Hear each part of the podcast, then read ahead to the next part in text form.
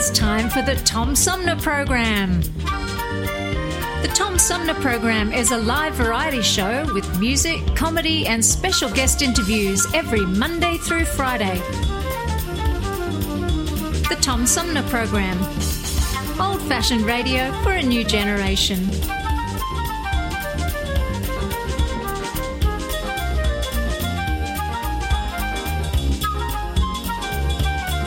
Theme music is Fruit of the Louvre, provided by Flint composer producer Howard Eddy.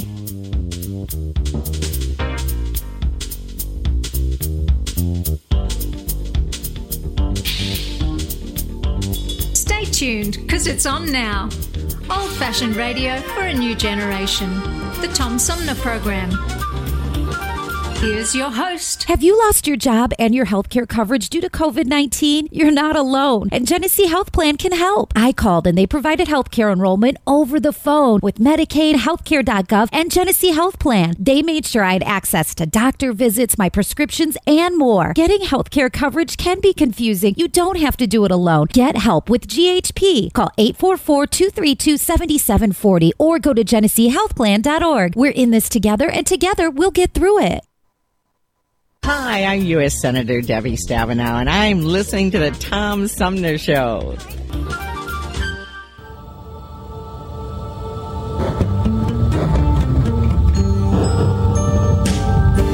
Hello, darling. This is Elvira, Mistress of the Dark, and you're celebrating Schlocktober with Tom Sumner.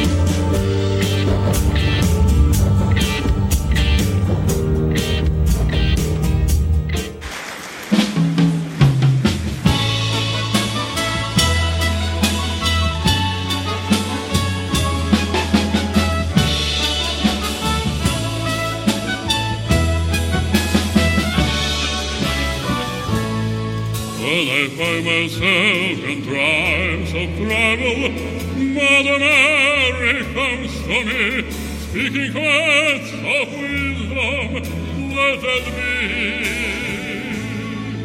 Until I are the darkness, she is standing right.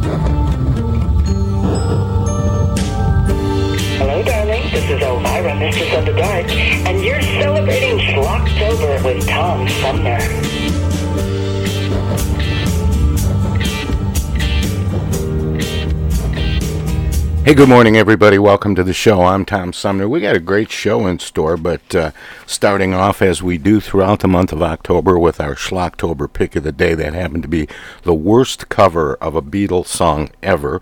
And for people who don't know about our custom every year in October, um, I promised some some new picks for Schlocktober 2020, and that was. Uh, one of them, but uh, is where, while everyone else is celebrating Rocktober and Shocktober, we here at the Tom Sumner program celebrate Schlocktober with a different odd or horrible recording each day, and that was our pick of the day. Uh, but I promise better music ahead coming up in the third half of our three hour tour. We have, as we uh, always try to do on Fridays, uh, local musical guest, uh, M. Burns, and members of the band All Day Monday will be uh, our guests. Also, I'll be talking with um, New York Times bestseller uh, Eoin Colfer, who uh, will be talking to us from Dublin. He is the uh, uh, creator of the Artemis Fowl series and now has a spin off series about Artemis's younger brothers, Miles and Beckett, the twins, the, the Fowl twins, if you will. And uh, but to start out, we're going to talk uh, with an author who has a new book called Bene- uh, Beneficence. I think I'm saying that right. Um, it's a new term for me. Maybe we'll find out what that means as we talk to uh, the author. She's uh, the author of the New York Times best-selling memoir Without a Map, and uh, she taught writing and uh, we're gonna we're gonna find out about this book and lots more with author Meredith Hall, who joins me now by phone. Meredith, good morning and welcome to the show. Good morning. Thank you very much for having me. And I apologize again for having you sit through uh, that horrible recording. That was about the best beginning to a day I've had for a long time. I thought it was wonderful. well, I'm glad you get the joke. not not everybody does. Um, but but uh, on the subject of of getting it, um, this book, you know, at first glance, seems a little dark because it it revolves around tragedy and guilt and and things that we don't always want to delve into. Yet you did. How come? Hmm. That's a good question. I think I think I don't shy away from uh, the dark parts of our story, but I also think that it's a book that is, um, in the end and overwhelmingly, actually about the light. It's about love and loyalty and uh, bind, bounds the the bonds between family members and the land that they live on. Um, I remember saying when I first met my editor when they bought Beneficence, uh, I said, you know, it's a, it's a, I'm a dark writer, and he was very surprised. He said, oh, I don't think you're a dark writer at all. This is a, a book filled with light and hope. So um, I'm hoping that he's right that I actually am exploring the range of human experiences, and um, I don't, you know, it's. I think there is no life lived without loss and without some tragedy in some form, and um, very few lives lived without love. Some, and those are heartbreakers, but most lives are lived with love and connection and loyalty to each other. This is in many ways a study of love in this family with its obligations and also its costs. It's hard to be a member of a family. I, I don't want to give too much away, but this starts out with a family of five that live on a dairy farm in uh, in Maine, and um, it's it's very much about farm life. I mean, it starts out that way. Did you grow up on a farm or in a rural area? Yes, I grew up in northern New England in a small town, and um, I did not grow up on a farm. I grew up around animals, and I think most people uh, in small town uh, northern New England are very familiar with farming. It's around us. It's very real for us. These are small family farms. Um, I grew up uh, with my sister uh, keeping 4-H sheep. That was the beginning of it. and when I was married and had my children, uh, I was surprised that I wanted to go back to that, and I raised sheep and chickens and big gardens with my children. Um, and uh, I, th- I think more than anything, that farm life that I described. This is a, a successful dairy farm in a small town in Maine, close to the coast, but not right on the coast.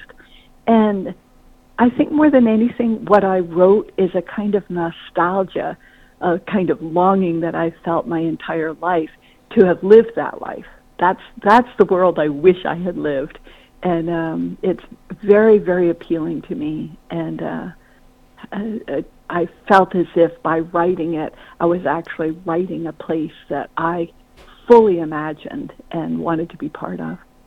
Now, uh, it's been said about this book that that you know at first glance it sounds like a slow read, but that you know if you start reading it, you won't want to put it down. You'll you'll want to read it in one sitting, which is a real tribute to your writing. And you've made uh, a couple of um, sort of unique choices. One one of them is having this story told from three different points of view instead of one voice.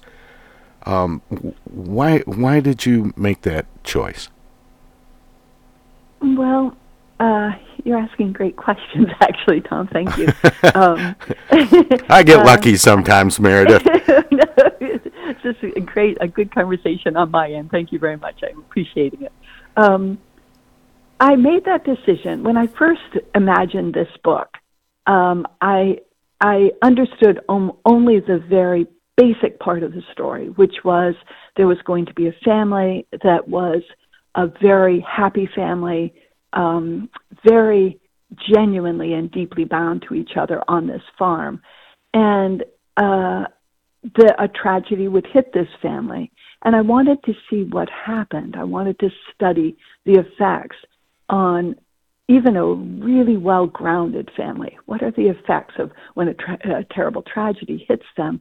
And so it was a study. It was intended to be a study of love and um, its failures and its resiliences.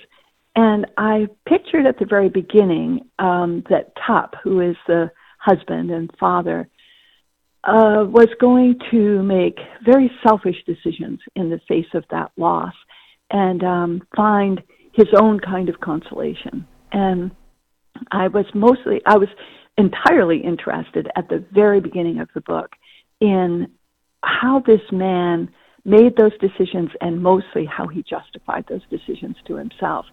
And as I started writing his his story, I thought he was going to be the primary teller.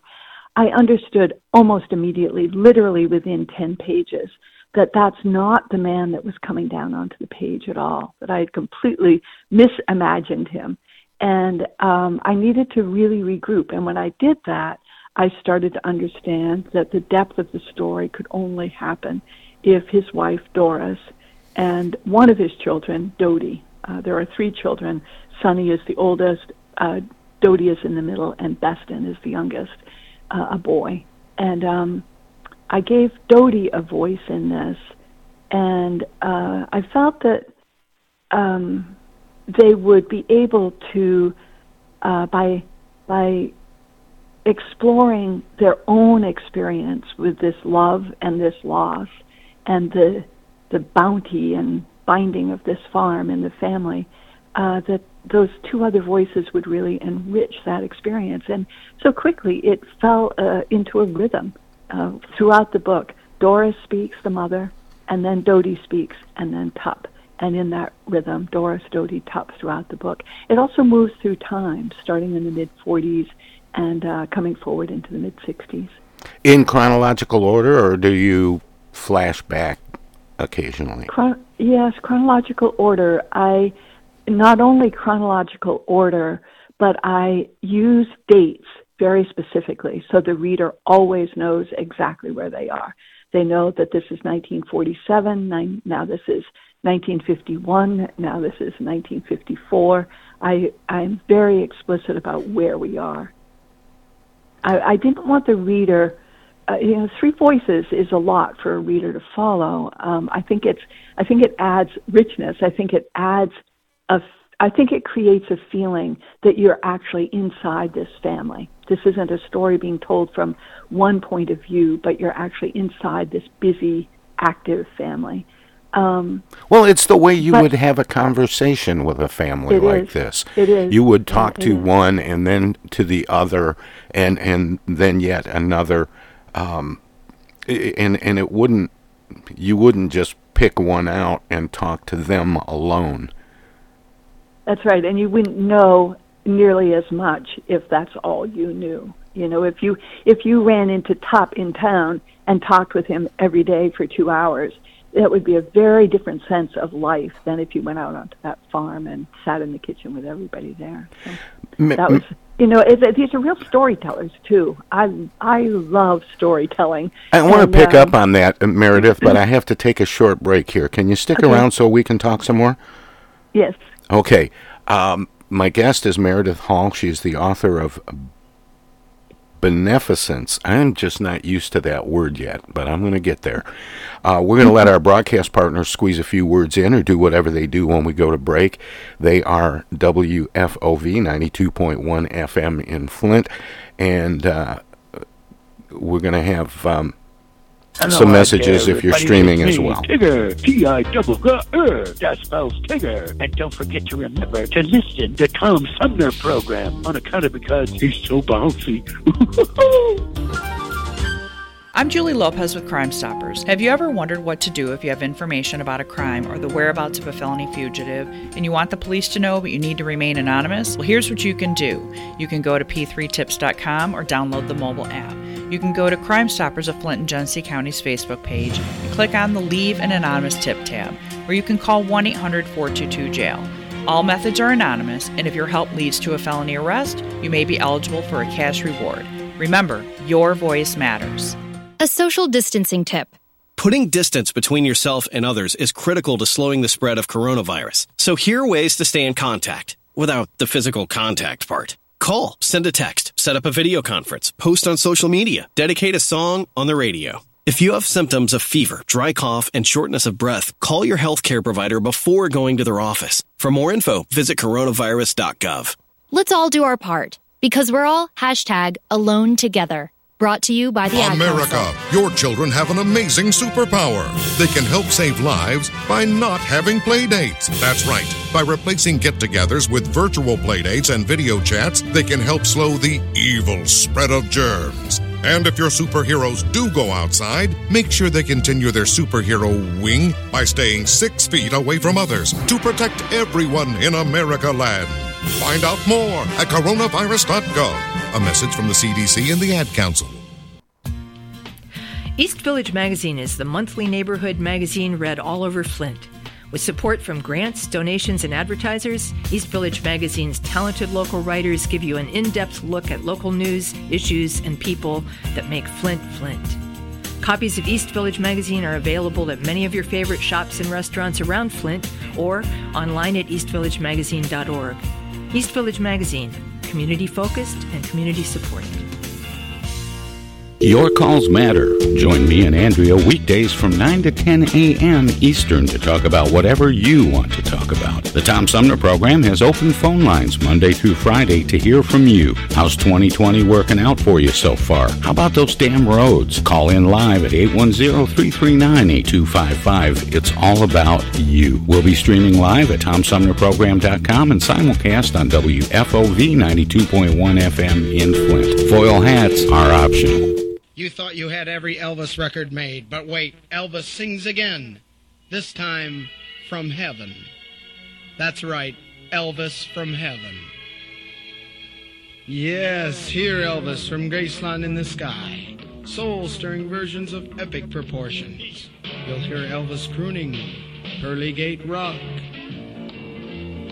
All dug up. Lying in the Chapel, and 11 others.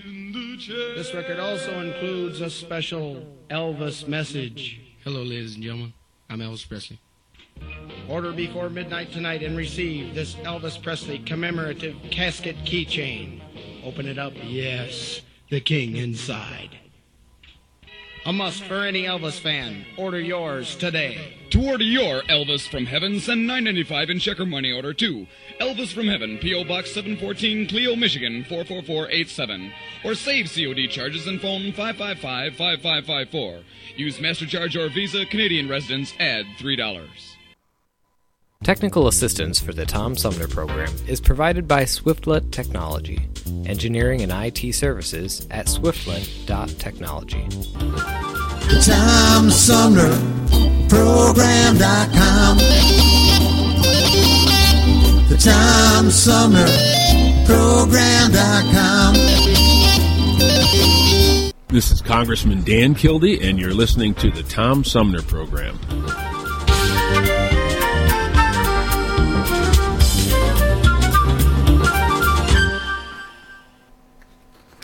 And welcome back, everybody. This is the Tom Sumner Program, and my guest this hour is the author of a novel called Beneficence or Beneficence, and uh, her name is uh, Meredith Hall, and uh, she joins me by phone. Meredith, welcome back. Thanks for sticking around. Thank you. That was wonderful. I loved listening to each of those segments. Oh, you're so easy to talk to. I, I promised when we first started talking, there's a couple of things that we probably need to go back and and explain a little bit because we were talking a little bit about, you know, the how the story is told in three points of view, and and there's um, very significant loss involved. It's it's about the Senter family, which starts out as a family of five and becomes a family of four because of the loss of a child. And I, I don't think we made that clear. Um, yes. And and I have to ask about the title because it's a new word to me, beneficence. Um, and as a teacher, I'm sure you would tell people like me to look it up. But um, but I'm I'm curious about about the title and and what it tells us about the book for those of us who actually have heard the word before. and those of us who haven't. Well, um, beneficence is it, it's rooted in words like benefit and benevolence, and um, it is simply um, its its roots uh, are goodness, and this let me go back, I guess, first to how this book got titled. I worked with my editor when I came to him. I had initially um, titled this book just "The Senters," uh, and he was uh, said, "Yeah, okay, but I think we can do better." And one of the ideas he came up with was beneficence. And I remember I I thought that's an odd word and it's an odd title um, let me think about this and stay with it a little while. And I finally decided that he was absolutely right, that it really does speak to the um, the driving um, thoughts of this story. It it tells us that these people understand this state of goodness and that they they work hard to live that state of goodness and to share as a family in that state. And even though something very difficult happens to them, um, beneficence um, tells us that they their struggle is earnest, and what they earn uh, as they move through that struggle um, is always uh, with a, with their uh, is always built around their understanding of that goodness that exists within each of them. They recognize it in themselves and they recognize it in each other. Tup tells us uh, quite often, even as he's making decisions that are harmful to the family, he says, he protests, but I am a good man. And he is. He's a very good man making some bad decisions. Um, but the title actually surprised me because after I agreed with my editor, Josh Bodwell, that it was really nice, I like it, let's go with it. Um, I did some copy edits on the book when the copy editor got my manuscript back to me, and I was very surprised to find out that I actually used this word in this book, and not only once, but four times, Tom four times I used the word beneficence in that book, and I had no idea. I didn't know I'd heard this the word before when my editor came to me with it. So it's there. It's definitely it's definitely at the core of this book. So that's that's amazing. And and we were talking in the last segment um, about the Senters themselves because this book is told from three points of view in that family uh, one of the children and the two parents um, Doris and and uh, Tup Senter and uh, and their daughter Dodie. Um, it uh, you were saying that they were good storytellers and Yes. and then you started to remark that that you appreciate good storytelling um, is is that something that that you grew up with was was your family prone to tell stories uh, when when they were together around the dinner table or or wherever I wish so much that I could say yes to that question. My family uh, was really remarkably non-storytelling, and it was. I think it's a loss. I, it's. I regret that. I wish very much that I had grown up around stories. Uh, there were so few stories that uh, I have two siblings, and none of the three of us have a single story about even a grandparent, let alone a great grandparent. And um, it's i think it is a loss. I think that i really believe that human beings are uh, we're built to be storytellers. We're meant to tell stories. We are social beings who are meant to um, to be together throughout the day and the, into the night and we talk a lot if you listen if you go into a building where there are a lot of people the amount of talk is phenomenal and i i think that we are designed to share with each other. And I think a lot of that happens in that way we we sit with a friend and say, "Did I ever tell you?" or "Once when I was a kid," or "I had an uncle who." Those are all these small stories that we tell. I think the fact that I didn't grow up with them really encouraged me to um, let my own stories loose. And I, storytelling on the page for me is the greatest joy in my life. I love it. It feels as if every rule is off, um, every inhibition there is. It is just me and that page and my ability, my recognition that anything can happen. Anything. Anybody can do anything. And I love that. I didn't know at the time that I was actually giving that to each of these characters, but they are all storytellers, and uh, storytelling within the family is very important. So the book is written, if you actually look at the page um, as you move through the book, there are a lot, many, many, many, innumerable uh, blank spaces on the page, breaks between segments, because they are episodic storytellers. So they tell us um, what they were doing this morning, and then there was this interruption, and then Tup said, or um, you know, the uh, the children needed to do this chore, and then there's a break on the page, and it's a story of something that happened uh, maybe a week ago, or maybe ten years ago, or maybe when Tup and Doris were young young people, and we hear that memory, that story, and then a break on the page, and we're on to something else. So this these are kind of episodes of storytelling, and um, it's it's an intuitive way of writing for me. I only realized after the fact that I also wrote my memoir that way. So this is clearly just is um, the way that I tell the larger story, a book length story, is through these episodic storytelling sessions. Well, I was fascinated by by your comments because I, I was fortunate to have parents that were good and funny storytellers. Yes, what a Um, blessing for you. My my Yeah. mother and father Yeah, both were great. And what a thrill for me to see my daughters carrying that on. Yes. And I've had that experience to see them, you know, uh, you know, just to kind of watch from the outside as they, you know, spin their their tails, and and it's uh, it's so much fun to see that. And I think you're right. I think we we are sort of hardwired to share information in that way through stories. And and- I and I yes, I think so, Tom. And I think it's one of the ways that we bind ourselves to each other. You know, this this uh, this creates a kind of um, stitching between us, holding us together through time, even generations through time, even. So it's uh, you were very lucky to grow up with that. and and uh, and, and with this um, with this book, it's um, an opportunity because of the way you've written it with the three points of view, as we touched on in the last segment. You actually put the reader sort of in the room.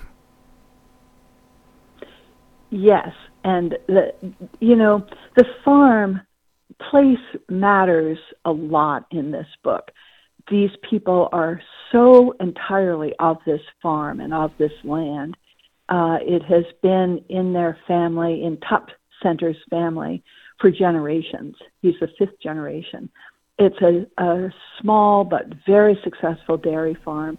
It had fallen into disrepair when his father had it. His father was not an enthusiastic farmer and found no joy at all in that life.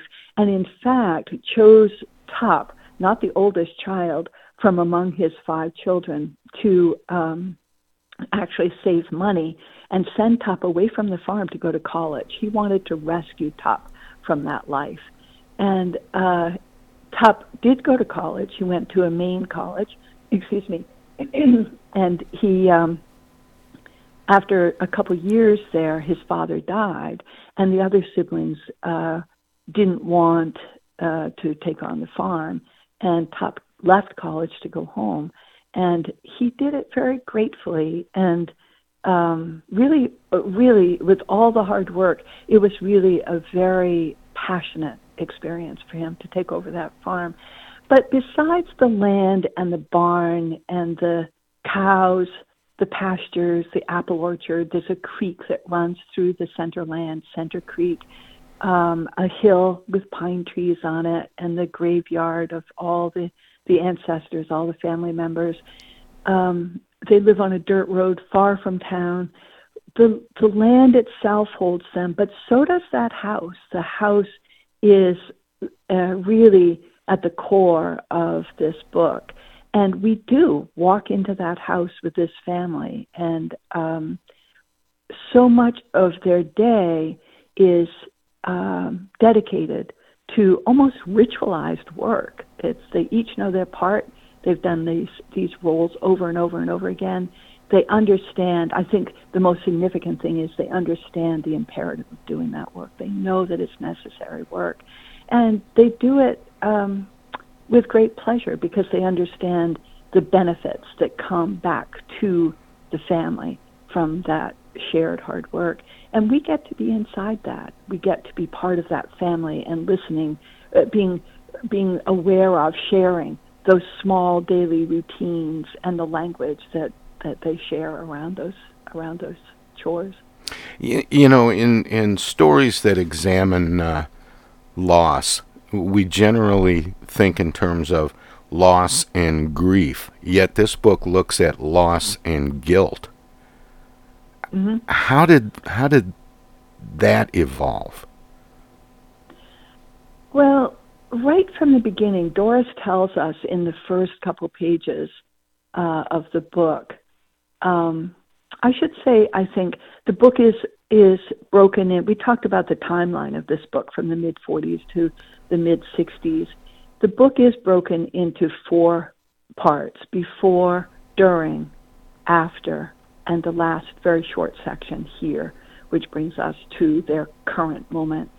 And the before section allows us to see this family. It introduces the family in all of the graces that it experiences. They, uh, they, Doris tells us early on, uh, Tup and I know enough to know that we are blessed people.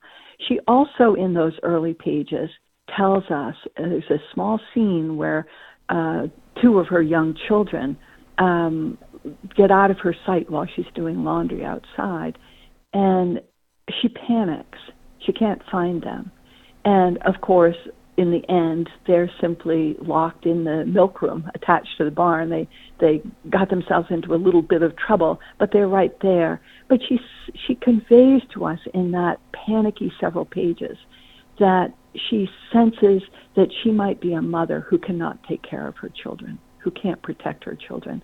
And again and again, both Tup and Doris have moments where they feel this kind of ice cold grip on them as a sort of dread that something is going to happen and they are not going to be able to protect their children, or they're going to not only not be able to, but they will fail to protect their children. And so when this tragedy hits this family, both Tup and Doris are knocked over with a feeling that if they had made a different decision, if they had uh, just tilted the universe by one degree by making some small move, any small move, it would have prevented this tragedy from happening. And they are racked with guilt. Part, a great part of the story centers on Tup and Doris, both, each of them feeling that terrible, terrible weight of, of grief and guilt, but not being, not blaming the other. They don't blame the other. So each of them is carrying their own guilt. They are not blamed by the other, but they carry their own guilt. You know, guilt, I think, is a guilt is a guilt is a very. I think it's one of our most uh, primitive emotions, and it's one of our most difficult to deal with. How do we find our way out of a sense of self blame? You know, a lot of writers, um, there are some, they all have different ways of going about it. Some are very disciplined and, and sit down at a certain time every day and get so many, uh, so many words or so many pages done for that day. And then some binge write, you know, they just, the, the story unfolds as if it's writing itself. You have taught writing. What do you tell students are the important things to consider. I'm fascinated by by uh, creativity and and whether it can be taught. What do you tell students when they're facing a blank page? Well, the question of whether creativity can be taught, I don't think creativity needs to be taught. I believe that we are all innately creative, and one of the tragedies of our modern lives is that we, most of us, don't create anything. And I think we need to. We need to we need to make something of ourselves as you know the smallest thing i think making a garden or um you know making a great stack of firewood for the winter in your woodshed. We have to do something that we can look at and say i made that. Um and we don't most of us don't have the opportunity to do that. The question of whether you can teach people to write well i think you can teach um most writers to write better but I do think that there are gifted writers that come along and they really don't need much teaching. I think they just know what they're doing. Um, they need experience, but they, the teaching itself doesn't help. Um, but on your separate question of patterns, I taught undergraduate uh, writers and then for many years graduate writers in an MFA program at the University of New Hampshire.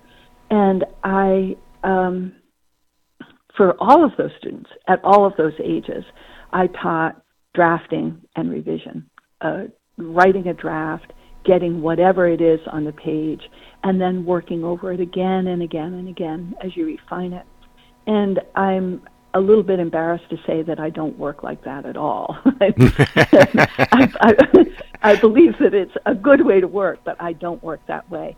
It it feels to me as if I don't revise, and I know that's nonsense. That just can't be. So I think what I'm doing is I I don't have a I don't have a, a document that I then return to, and so it makes me feel that I don't I don't that isn't a draft uh, that I return to to revise, but that's not true. I think what I'm doing as I as I write is that I'm revising as I go. I I work very intensely.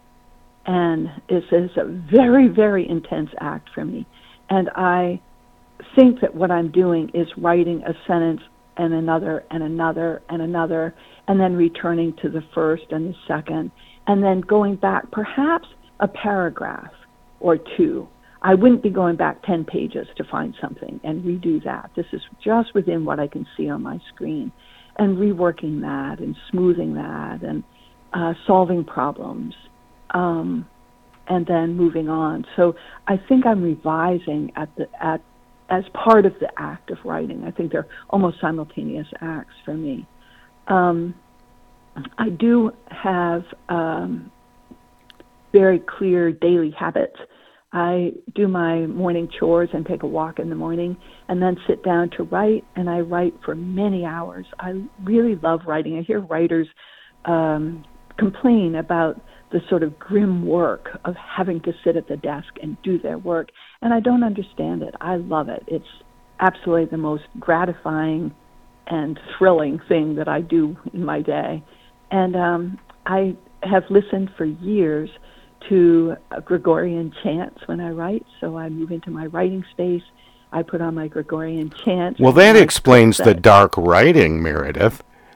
well, I don't think it is dark writing. You know, Gregorian chants are actually very. Um, they believe, you know, there's such a belief in redemption and in um, in a kind of uh, a goodness that's waiting for us. You know, things resolve in in Gregorian chants. Things resolve, and the nice thing about them is that I have no idea. It's all in Latin. I have no idea what they're talking about. But it's very sacred music. It's very uplifting. I find very uplifting music. It's very uh, celebratory and um, and so I listen to this music that I don't really have to pay attention to, but it is sacred and it is beautiful. I'm not religious. I'm not at all religious, but this music suits me very well. And I've listened to it for so long with my writing that when I flick that switch, it's like it's almost like one of those vacuum tubes. I just get sucked right down into this creative place. I'm there. And I never listen if I leave my my writing desk to come out and make tea, I turn it off. I don't want to hear it in the in the background. That's my writing music. Um, and then I write through the day, and I most frequently miss lunch. I write right through and sort of surface mid to lateish afternoon, and realize that I'm hungry and it's time to get back to my day. But I live in another universe when I do the writing. It's a pretty wonderful place. It's almost drug-like. It almost I almost feel guilty because it feels so good to be in that space. I, it's interesting that you talk about you know creating a certain environment because I've talked to different writers and you know some go off to a a cabin in the northeast someplace and and just kind of go off the grid for 6 Mm-hmm. months and they come out with a Mhm. book and and then Yes. there are some that can sit and write in a cyber cafe and and I've Oh. I, it's it's just fascinating to me how different people's approaches can be Yes, I have worked with graduate students who not only tell me they like to work in that cafe, but they can't write if they're not around a lot of noise. And it is it's it's it's fascinating to me. I just don't I can't understand it, but that is their writing form. So Now, you split your time between Maine, I think I read this, between Maine and the San Francisco Bay, is it? The Bay Yes, Area? Uh, uh, Berkeley, and this is a fairly new uh, rhythm in my life. I have two sons. I had I had all three sons in California, and so I started going out to Berkeley and renting a place and um, being close to them. They were all in the Bay Area, and um, one eventually moved to Austin with his wife and children, and that left two in the Bay Area. And so my and as I've gotten older, Maine's winters become less and less fun, and climate climate change has made our winters very icy and gray. We get very little snow, and um, so it's they're not as beautiful and fun to be outside in as they used to be, and um, even walking gets hard. Meredith, oh, I I've to put a comma there again. I have another break coming up. Can can Yes. you stick around and, and we can uh, Yes. wrap A things up? Yes, Tom. All right. Uh, my guest is Meredith Hall. She is the author of a novel called Beneficence. And uh, we're going to continue after we let our broadcast partners squeeze a few words in edgewise or do whatever they do, do when we go to break. And if you're streaming us, we have some messages Hi, as this well. is Joe By from the Blue Hawaiians, and you're listening to the Tom Sumner Program. Hi, this is Tom from the Tom Sumner Program. If you like talk radio that makes you think without telling you what to think, check out our whole show weekdays from 9 a.m. to noon Eastern at TomSumnerProgram.com. Selected segments are also available on this and other radio stations, but you can hear us anytime. Daily editions of the Tom Sumner Program repeat online all day and night on the show's website. Past shows can be found in the website archives. My long format interviews with New York Times best-selling authors authors, photographers, and writers from National Geographic, as well as artists, musicians, candidates, and elected officials, are made possible by listeners like you. Support the Tom Sumner Program and Civilized Talk Radio. Visit our website at tomsumnerprogram.com and become a member. You can make a one time gift or become a sustaining patron by taking the link to the Tom Sumner Program Patreon page. Thanks for listening and thanks for your support. Discoveries. They happen when we least expect them in places we thought we knew. And discoveries have a way of teaching us a little more about ourselves along the way. Welcome to Flint and Genesee County, where up north meets down south. Home to Michigan's largest county park system and a vibrant culture. A place filled with discoveries we've yet to make throughout acres of beautiful lakes, wetlands, and woods, and in the diverse city beyond. Where the uplifting melodies of gospel choirs fill the air where the work of renowned artists color the galleries and museums, where the fresh fruits and vegetables at the downtown farmers market awaken our senses, and where the cultural center and planetarium broaden our view of the world. Let's spend a few days enjoying the wonders of Flint and Genesee County, where the joy of discovery is pure Michigan. Your trip begins at Michigan.org. Thank you, and thank you all for tuning in. You know, we know that tough times don't last, but tough people do. We've been through a lot here in Michigan. We've been through crisis before where the country needed their countrymen and countrywomen to pitch in collectively to get through a crisis and rise to the occasion. Michigan once was the arsenal of democracy to win World War II. We need that same spirit now. We're working around the clock with doctors and hospitals and first responders to stop the spread and to save lives. But we need your help too. The state has launched a new volunteer website at www.michigan.gov forward slash fight COVID 19, where trained medical professionals can register to serve their fellow Michiganders by assisting hospitals in fighting COVID 19. State residents can also use the site to find out how they can help in their local communities by giving blood or donating resources or needed medical supplies. Whether you're a medical professional looking to volunteer or you're someone who can give blood or donate to your local food bank, everyone can help out. To get through this, we must all do our part. Stay home, stay safe, and save lives. Technical assistance for the Tom Sumner program is provided by Swiftlet Technology, engineering and IT services at swiftlet.technology. I know of a place where you never get harmed. A magical place with magical charms.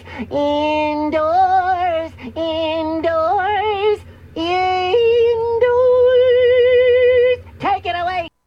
Hey, this is First Ward City Councilman Eric Mays, and you're listening to the Tom Sumner Program. Hey, welcome back, everybody. We continue my conversation with the author of uh, a novel that uh, follows the lives of uh, a family uh, living on a dairy farm in Maine from 1947 to 1965, where they suffer loss, guilt, and beneficence. The title of the book by Meredith Hall. And Meredith joins me by phone. Meredith, welcome back. Thanks for sticking around. Thank you. Um, what's next for Meredith Hall? Well, I have been working on a novel um, since um, actually when the shelter in place order came. I was in Berkeley. So on March 16th, suddenly uh, I was home and doing nothing else. And it was actually very good um, timing because I had been thinking about a particular novel that I wanted to work on. And I got to work on that, and uh, I worked very productively. It felt good. It felt like things were, you know, writing is is a constant process of solving problems, and I I was working through those problems as they arose. I could predict those problems, but uh, now with Beneficence having come out, it launched just yesterday.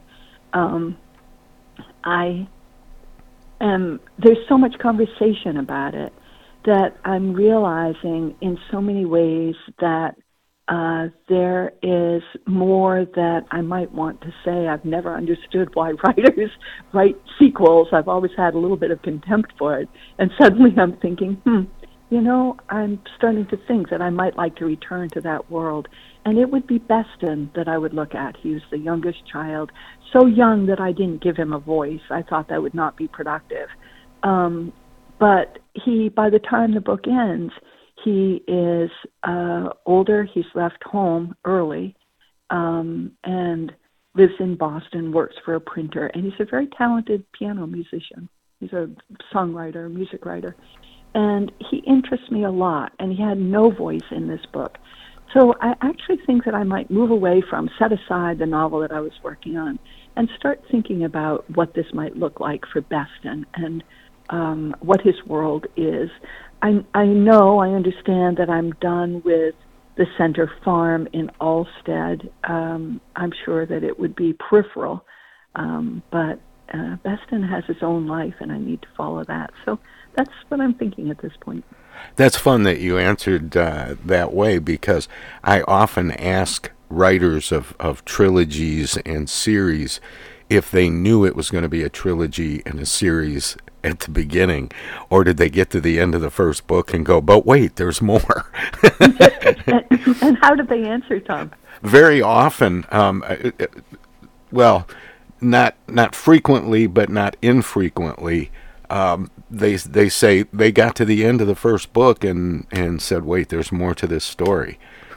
And so it was it was interesting to hear you say that. Um, and you know, it's not even more to the story. In a lot of ways, I have I as I wrote this book, I became deeply emotionally involved with these people, and uh, to the point that they haunted me all day, every night for weeks and months. As I wrote the core of this book, um, I was so preoccupied with them that they truly they it's not an exaggeration to say they felt like family members and I came to love them very much. And so part of it too is a feeling that um, that they're here. They're just here in my life, and I need I need to listen to them again. Pay attention. Um, one of uh, one of the things that I'm always fascinated by is writing is a very solitary thing. Do you find yourself uh, with a book coming out like Beneficence? Uh, which dropped yesterday, um, aside from the fact that this is a, an unusual time to be promoting a book, but are you comfortable with the with the promotion with uh, doing interviews like this, but more importantly, meeting people that have read the book and and getting that kind of feedback? Are you a people person in that way, or are you do you shy away from that spotlight a little? Yes. So um, I am uh, uh, quite a shy person, and I live a very quiet life. My work is very private. I don't share my writing with anybody while I'm writing it. The book, the book is finished before anybody sees it, um, which is, I think, unusual. I see writers. I know writers who have readers, and I can't imagine it. This is, I, I, it would be very confusing to me to have people while I'm in process with a book um, talking to me about it and sharing their their ideas about it. But then, when the book is done, when my memoir Without a Map came out, um, people love memoir because they love to talk about the life that was lived, and so uh, it's really a, a trial by fire for a quiet, uh, shy person to take a very, very intimate and honest memoir out into the world and have not only the book but her life discussed very openly for two or three years. and I actually found, um, you know, of course there are limits, there have to be limits and boundaries, but I actually found that conversation and the interaction with people really wonderful. I really loved it. I loved, I loved the conversation about um, telling the truth and um, not holding secrets and also what the craft is of memoir. So it surprised me how much I liked it. This time around, you are right. This pandemic has changed everything. It's turned the literary world on its head. And so it's extremely difficult to get notice for your book. Um, my memoir was so successful that I thought, we all thought, that this novel would just follow right on its heels. And uh, it hasn't been able to do that because nothing is functioning the way it used to function. So the conversation has shifted online. This is all now, uh, there are no in person events and no audience. And so there has been a challenge for me of uh, getting comfortable with and trying to master conversations where I don't see anybody. That's the big shift for me. I, I because I'm a teacher, you know, I've been in front of the classroom for years.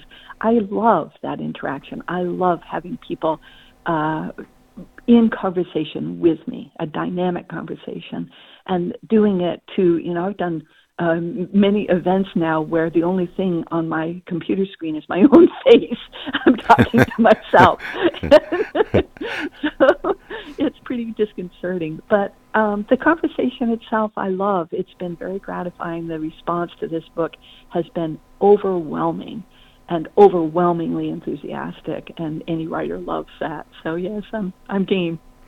Um, Meredith, we're just about out of time, but I always have been really enjoying this conversation, by the way. Um, Me too. But I always give guests an opportunity to let listeners know where they can find out more about you and your work, past, present, and future. Do you have a website?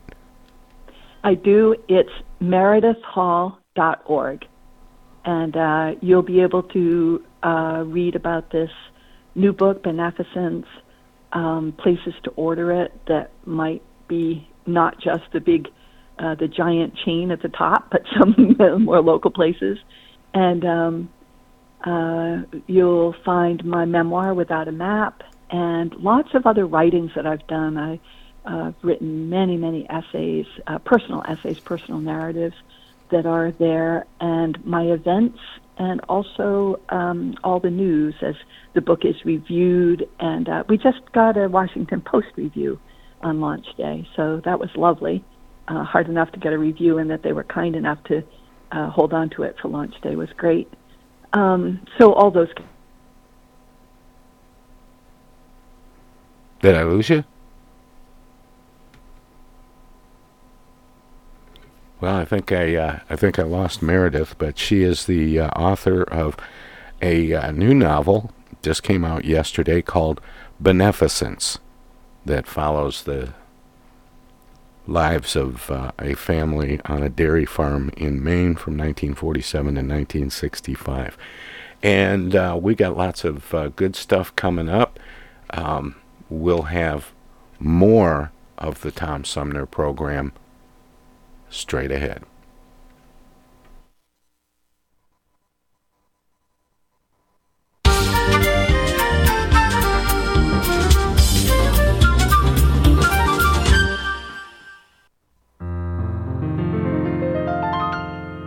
Now, when a virus comes along that's spreading like a plague, and POTUS and his lackeys have been nothing if not vague, well, then you've got to trust the CDC and listen well, bid our free society farewell.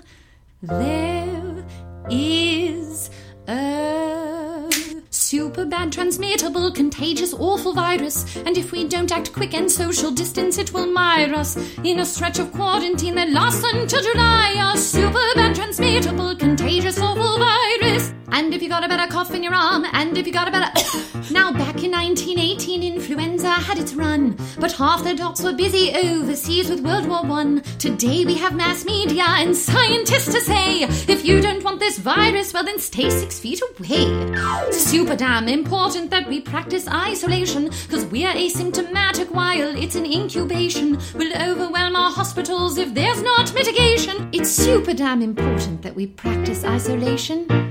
If we don't do it, then we're all gonna die. If we don't do it, then we're all gonna die. And so I hope at last you'll take this lesson here to heart. Cause it's already scary and we're only at the start. If you get bored, just think of the immunocompromised who can't go much of anywhere unless it's sterilized. Oh, super bad transmittable, contagious, awful virus. If we don't act quick and social distance, it will mire us. In a stretch of quarantine that lasts until July, a super bad transmittable, super bad transmittable, contagious, awful virus. Super bad transmittable, contagious. You pilots, get off my lawn! We're trying to do a radio show down here. It's a Tom Sumner program, don't you know? Go on. Go on, get out of here. It's